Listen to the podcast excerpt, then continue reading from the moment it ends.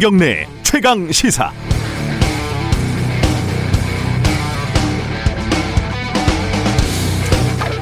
네, KBS가 여의도에 있다 보니까 아침마다 출근길에 국회의사당 앞을 지나게 됩니다.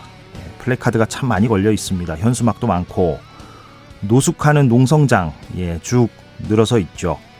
어, 최근 쟁점이 되고 있는 중대재해기업처벌법을 비롯해서 각종 노동 현안의 글귀가 거기 적혀 있습니다. 저마다의 민생 현안들이 예, 거기에 적혀 있고 하나하나 각자의 민생, 삶을 이야기하고 있습니다.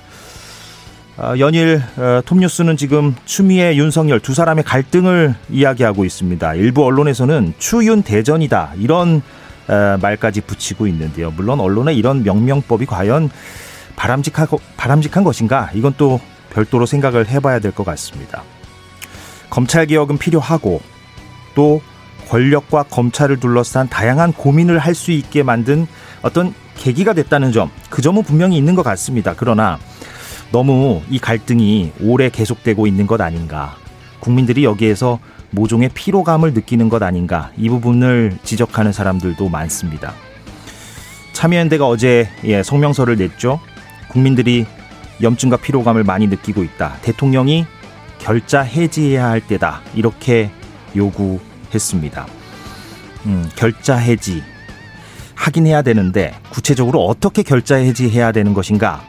네, 이 부분이 각자 서로 생각이 다를 것이기 때문에 또 다른 안타까움이 있는 것 같습니다. 11월 26일 목요일 김경래의 최강 시사 시작하겠습니다.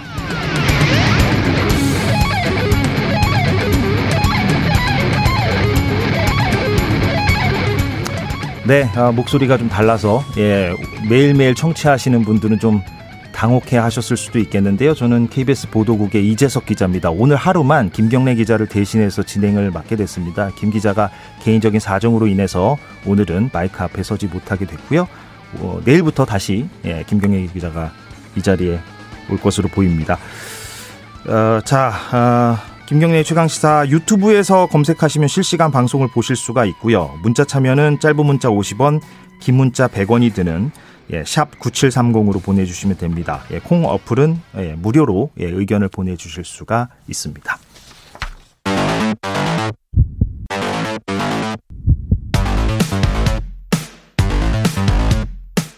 오늘 아침 가장 뜨거운 뉴스 뉴스 언박싱 네, 에, 가장 뜨거운 뉴스 살펴보겠습니다. 뉴스 언박싱 순서죠. 민동기 기자 그리고 한겨레의 하어영 기자 두 분 전화 연결돼 있습니다. 두 분 나와 계시죠? 예, 안녕하세요. 네, 안녕하세요. 예, 예. 자, 코로나19 얘기하지 않을 수 없을 것 같습니다. 민동기 기자가 좀 정리를 좀 해볼까요? 그 지난 23일에 이제 200명대로 좀 떨어졌었거든요. 예, 예. 그러다가 이제 계속 300명대 중반으로 올라서고 있는데 어제 방역 당국하고 서울시 등을 비롯한 각 지방자치단체가 오후 6시까지 중간 집계를 한 신규 확진자가요. 336명입니다. 그렇더라고요. 예. 예. 근데 이 집계가 좀 완전하지가 않은 게요. 왜냐하면 그 경기도 연춘 육군 오사단 신교대에서 발생한 그 집단 감염 사례하고요. 서울 강서구 에어로빅 학원에서 한 최소한 47명 정도 추가가 지금 집단 감염이 됐었는데 예. 이 사례가 포함이 안 된 거거든요.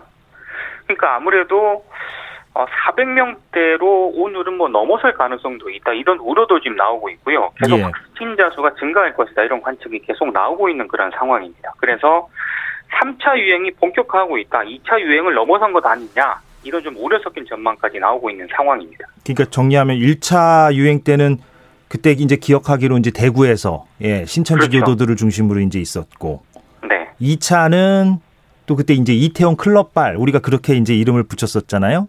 그렇죠. 예, 광화문 집회도 있었고 광복절 때. 예, 예. 그러면 네. 이제 3차가 이제 지금 얘기가 되고 있는 건데 네. 지금 뭐 어떻습니다. 하루 평균 확진자 수도 지금 뭐 늘고 있다고 그러는 것 같아요. 뭐 500명 예상하는 사람들도 있고 그렇더라고요, 오늘. 네 네, 그렇습니다. 그러니까 이미 그 어제 두 사례까지 합치게 되면 예. 어제 기준으로 400명대 중반 정도는 넘어섰다. 이렇게 지금 예상이 되고 있거든요. 예. 근데 이제 오늘 같은 경우에는 더 확진자 수가 나올 가능성이 있기 때문에 전문가들이 이 상태대로라면 오늘은 500명대 앞으로 자칫 잘못하면은 더 이상 그 이상으로 갈 수도 있다 이런 우려를 지금 일부 전문가들이 하고 있는 상황입니다. 예, 예. 그렇게 되면 어 글쎄요. 이제 이게 이러다가 이제 다음 주쯤에 이제 다시 이제 어 단계를 올린 것에 대한 어떤 효과가 나올지 이건 뭐 지켜봐야 될 것 같은데 어떻게 단계가 더 높아질까요? 어떻게 봐야 됩니까, 이거를? 실제로 지금 그 어, 어, 상황이 심각한 것은요. 어, 잘 아시는 대로 그 사회적 거리두기가 그 1단계 서둘러 시행되지 않았습니까? 예. 그러면서 그 식당 여행지 등을 보면 여전히 경각심이 좀 풀어진 상황으로 보이기도 하고요. 그리고 겨울이지 않습니까? 겨울은 전통적으로 그 바이러스가 잘 퍼지는 환경입니다. 예. 그래서 환자급증이 우려되는 상황이다라고 이야기를 하고 있고요. 더욱더 심각한 것은 아시다시피 1차 유행이 있었던 2월이나 3월 또 2차 유행이 있었던 8월이나 9월에는 한정된 지역과 집단이었는데요. 이번에 보면 그 동시다발적인 감염이 보이면서 역학조사가 쫓아가기 버겁다 이런 이야기도 나오고 있습니다. 그래서 더 심각하게 받아들여야 할 것 같습니다. 예. 지금 수능 시험도 곧 다가오는데 참 걱정이 됩니다. 예. 어, 방역 수칙을 좀 각자가 잘 지켜야 될 것 같습니다. 윤석열 검찰총장 얘기, 추미애 본부장관 얘기로 좀 넘어가 볼까요? 아, 지금 뭐 연일 지금 이, 이 뉴스가 지금 어, 나오고 있는데 어, 오늘 아침 신문 보니까 이제 뭐 물론 이제 신문의 어떤 성향에 따라서 이제 제목들이 좀 다르긴 합니다만 평검사들의 어떤 움직임도 좀 있는 것 같고 지금 상황은 좀 어떻게 정리를 해볼 수 있을까요? 하, 하영 기자가 먼저 좀 얘기를 해보실까요? 예, 그 추미애 법무부 장관이 그 윤석열 검찰총장 비위 혐의, 그 직무배제의 가장 핵심적인 혐의로 제시한 판사 사찰과 관련돼서요. 예, 예. 어, 대검찰청 감찰부가 그 수사에 착수했습니다. 그 대검 감찰부는 그 어제 법원으로부터 영장을 발부받아서 압수수색을 했는데요. 이곳이 대검 수사 정보 정책관실이거든요. 예. 어, 이곳에서 어, 그 컴퓨터 등을 확보해서 판사 관련 문건을 언제부터 작성했는지, 음. 뭐윤 총장 이를 지시했는지 조사 중인데요. 이 결과에 따라서는 방금 말씀하셨던 것처럼 어, 검사들의 그 집단 반발이라든가 그 판사들의 그 의견들도 나오고 있지 않습니까? 예. 이런 그 어, 상황이 좀 더 안 좋아진 악화 일로로 가지 않을까라는 우려도 나오고 있습니다. 그러니까 그 직무가 정지된 여섯 가지 이유를 이제 에, 추미애 장관이 이제 밝힌 바 있는데 그 가운데 네. 지금 언론에서 가장 좀 집중적으로 들여다보고 있는 부분이 바로 그 이른바 판사 사찰 의혹 문건 이 부분인 것 같아요. 그런데 이 문건을 실제 작성했던 그 검사가 어, 자신의 실명을 내걸고 이제 입장을 밝히지 않았습니까? 그 내용 네. 좀 얘기해 볼까요? 그 네네. 보통 야 제가 말씀드릴까요? 아, 예, 예, 말씀하십시오. 예. 예, 예. 예, 그, 어, 보통은 이 검사들이 자기 이름을 밝히면서 어떤 사건, 현안에 대해서 이야기하는 경우는 좀 드문데요. 예, 예. 이례적으로 고양지청 형사 2부장입니다. 당시에 그 담당관이었던 성성호 부장검사가 검찰 내부 게시판에 글을 올렸는데요. 주요 사건 공판 검사들이 공소 유지를 원활히 하는데 도움을 주기 위한 직무 범인의 업무였다라는 겁니다. 예, 예. 사실은 좀 말들이 좀 어렵죠. 공판 검사, 공소 유지 뭐 등등 좀 어렵긴 한데요. 쉽게 좀 설명을 드리면 당시에 그 사건, 그러니까 조국 사건에 음, 관련돼 있던 그 검사들의 에, 업무를 원활하게 하기 위해서 그 음. 재판에 참가하는 검사들의 업무를 원활히 하기 위해서 돕기 위한 차원이었다 뭐 이런 이야기입니다. 예. 어, 그리고 특히나 그 무리야기 법관, 무리를 야기할 수 있는 법관 뭐 이런 뜻인데요. 무리야기 법관 여부를 확인했다는 의혹에 대해서는요. 사건을 담당하는 재판부 구성원 중 A 판사님이 전임 대법관 시절 약 작성된 물의 야기 법관 리스트에 포함되어 있다는 것이다. 뭐 이런 이야기입니다. 그러니까 말하자면 그 조국 사건이 아닌 다른 사건에 대한 판사에 대한 이야기다라고 이야기를 합니다. 예. 음, 이- 그런데 사실은 여기서 핵심은 뭐냐면 그 부장검사가 어, 본인은 해당 검사가 그 사건에 그러니까 조국 사건에 대한 판사가 아니었다라고 이야기하는 것과는 별개로 리스트를 확보하는 과정 그리고 이 리스트가 어떻게 활용됐느냐의 여부는 그 확인되지 않고 있습니다. 이건 수사로 밝혀질 일인 것 그러니까 좀더뭐좀 내용이 더 나와야 될 것 같긴 한데 그런데 이제 네. 그 성상욱 부장검사 말과 또 별도로 법무부나 또 판사 일부 판사의 입장은 좀 다른 것 같아요. 이 부분은 민동기 기자가 좀 설명을 해주시면 좋을 것 같은데요. 그러니까 법무부는요 예. 수사 정보 정책 관실이라는 곳이 수사 정보를 수집하는 곳이다. 음. 판사의 개인 정보라든가 성향 자료를 수집해서 검사들에게 배포하는 기구가 아니다라고 반박을 했고요. 예.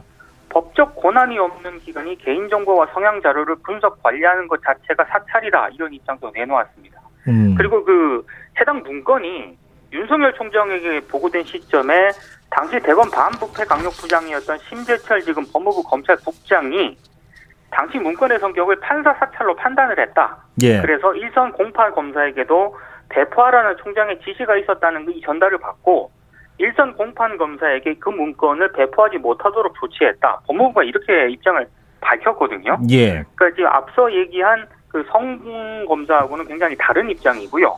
음. 그리고 방금 말씀하신 것처럼 판사들도 현직 부장판사가 또 법원 내부 게시판에 글을 올렸습니다. 예, 예. 장창국 제주지법 부장판사인데요. 어, 검사가 증거로 재판할 생각을 해야지 재판부 성향을 이용해서 유죄 판결을 반- 만들어내겠다는 것은 재판부 머리 위에 있겠다는 말과 같다 이렇게 비판을 했고요. 예. 대법원 법원 행정처에 부탁한다. 판사 뒷조사 문건이 무슨 내용이고 어떻게 작성됐는지를 확인을 해달라. 또 이렇게도 요구를 했습니다.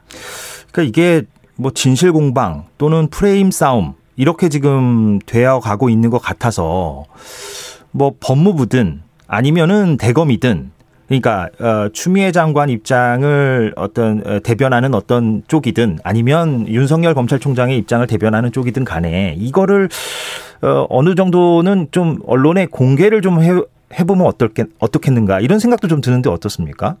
그래야 좀 확실하게 이게 이제 문제가 될 만한 문건이냐 아니면 우리가 납득 가능한 문건이냐 이게 좀 판단되지 않을까요? 그러니까 저 어, 제가 말씀드릴까요? 예, 예, 예. 최석 기자도 아마 그, 그 리스트와 관련된 취재를 하신 것으로 저는 기억을 하는데요. 예, 예. 예, 이전 그 정부에 있었던 그 여러 가지 의혹에 대해서 제가 봤을 때는 그 이 보고서 안에 그 들어있는 내용 지금까지 공개된 내용을 보면은요 예. 지금 핵심인 그 우리법 연구의 가입 여부나 무리야기 법관 해당 여부만이 아니라 예.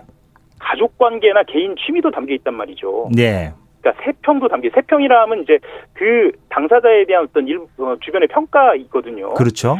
이거는 분명히 재판과 관련돼 있을까? 음. 뭐 그것이 정당성 여부를 떠나서요. 그러니까 음. 기본적으로 이것을 사찰로 봤을 때 이걸 어떻게 이야기할 수 있을까라는 생각은 좀 듭니다. 음. 그래서 이 부분에 대해서는 좀 더 디테일하게 그 법무부나 검찰, 감찰에서 좀 자세하게 좀 공개를 할 필요가 있겠다라는 생각이 듭니다. 예. 평검사들 이제 잇따른 움직임이 있을 것이다. 예, 오늘 어제도 뭐 평검사회의가 부산에선가요? 뭐 어디서 있었다 그러고요. 오늘도 또 뭐 여러 군데에서 이제 있을 것이다. 이런 보도도 나오고 있는데 이 반발 움직임은 좀 어떻게 봐야 됩니까? 민동기 기자가 좀 설명을 해 주실까요? 예. 이게 전화로 어. 연결을 하니까 좀 이게 약간 답답한 부분이 있네요, 아무래도. 예, 예. 그러니까 뭐 아직 뭐 일부 언론들은 검난이라는 표현을 썼던데요. 예. 실제로 그렇게 될지는 좀 며칠 좀 상황을 봐야 될 것 같고요. 뭐 이동원 부산지검 동부지청 검사를 비롯해가지고요. 일부 대검 소속 사법연수원 34기 이하 검찰 연구관들 음. 이런 사람들이 뭐 검찰 내부망이죠. 이 프로스에 그 추미애 장관을 비판하는 그런 그런 글을 올렸습니다. 그런 예. 취지의 글을 올렸고요. 그리고 아까 말씀드린 대검 소속 사법연구원 34기 이하 검찰 연구관들도 추미애 장관의 조치를 좀 비판하면서 재고를 요청할 그런 상황이고요. 예. 일부 검사들은 개별적으로 지금 추 장관을 비판하는 글을 올리고 있는데요. 예. 오늘 뭐 조선일보를 보니까 전국 검찰청 한 10곳에서 평검사 회의가 열리는 것으로 지금 보도를 하고 있는데 아마 회의 뒤에 또 입장 같은 게 내놓을 것으로 예상이 되고 있습니다. 예. 지금 이제 징계위가 열려야 되잖아요. 하, 하 기자 이거 언제 열립니까? 다음 주 뭐 얘기가 나오는 것 예, 예, 같은데 예. 지금 그러니까 다음 어, 윤석열. 검찰총장에 대해서 징계도 하겠다는 거고 직무도 배제시키겠다는 거고 직무는 이미 배제됐고 그렇죠? 예, 예. 그러니까 이제 징계는 어떻게 지금 진행이 돼야 됩니까? 어, 다음 주에 검사징계위원회가 소집해서 그 징계 예. 절차에 들어가는데요.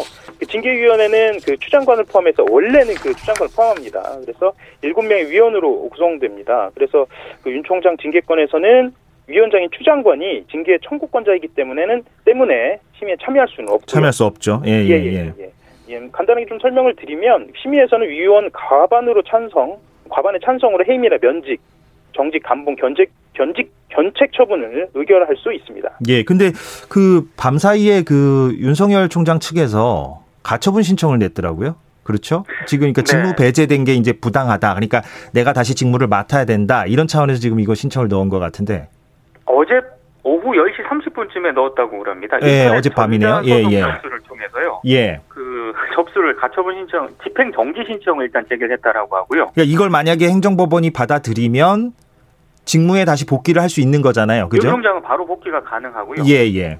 이제 받아들여지지 않으면 지금 이제 계속 지금 이 직무 정지 상태가 되는 건데 예.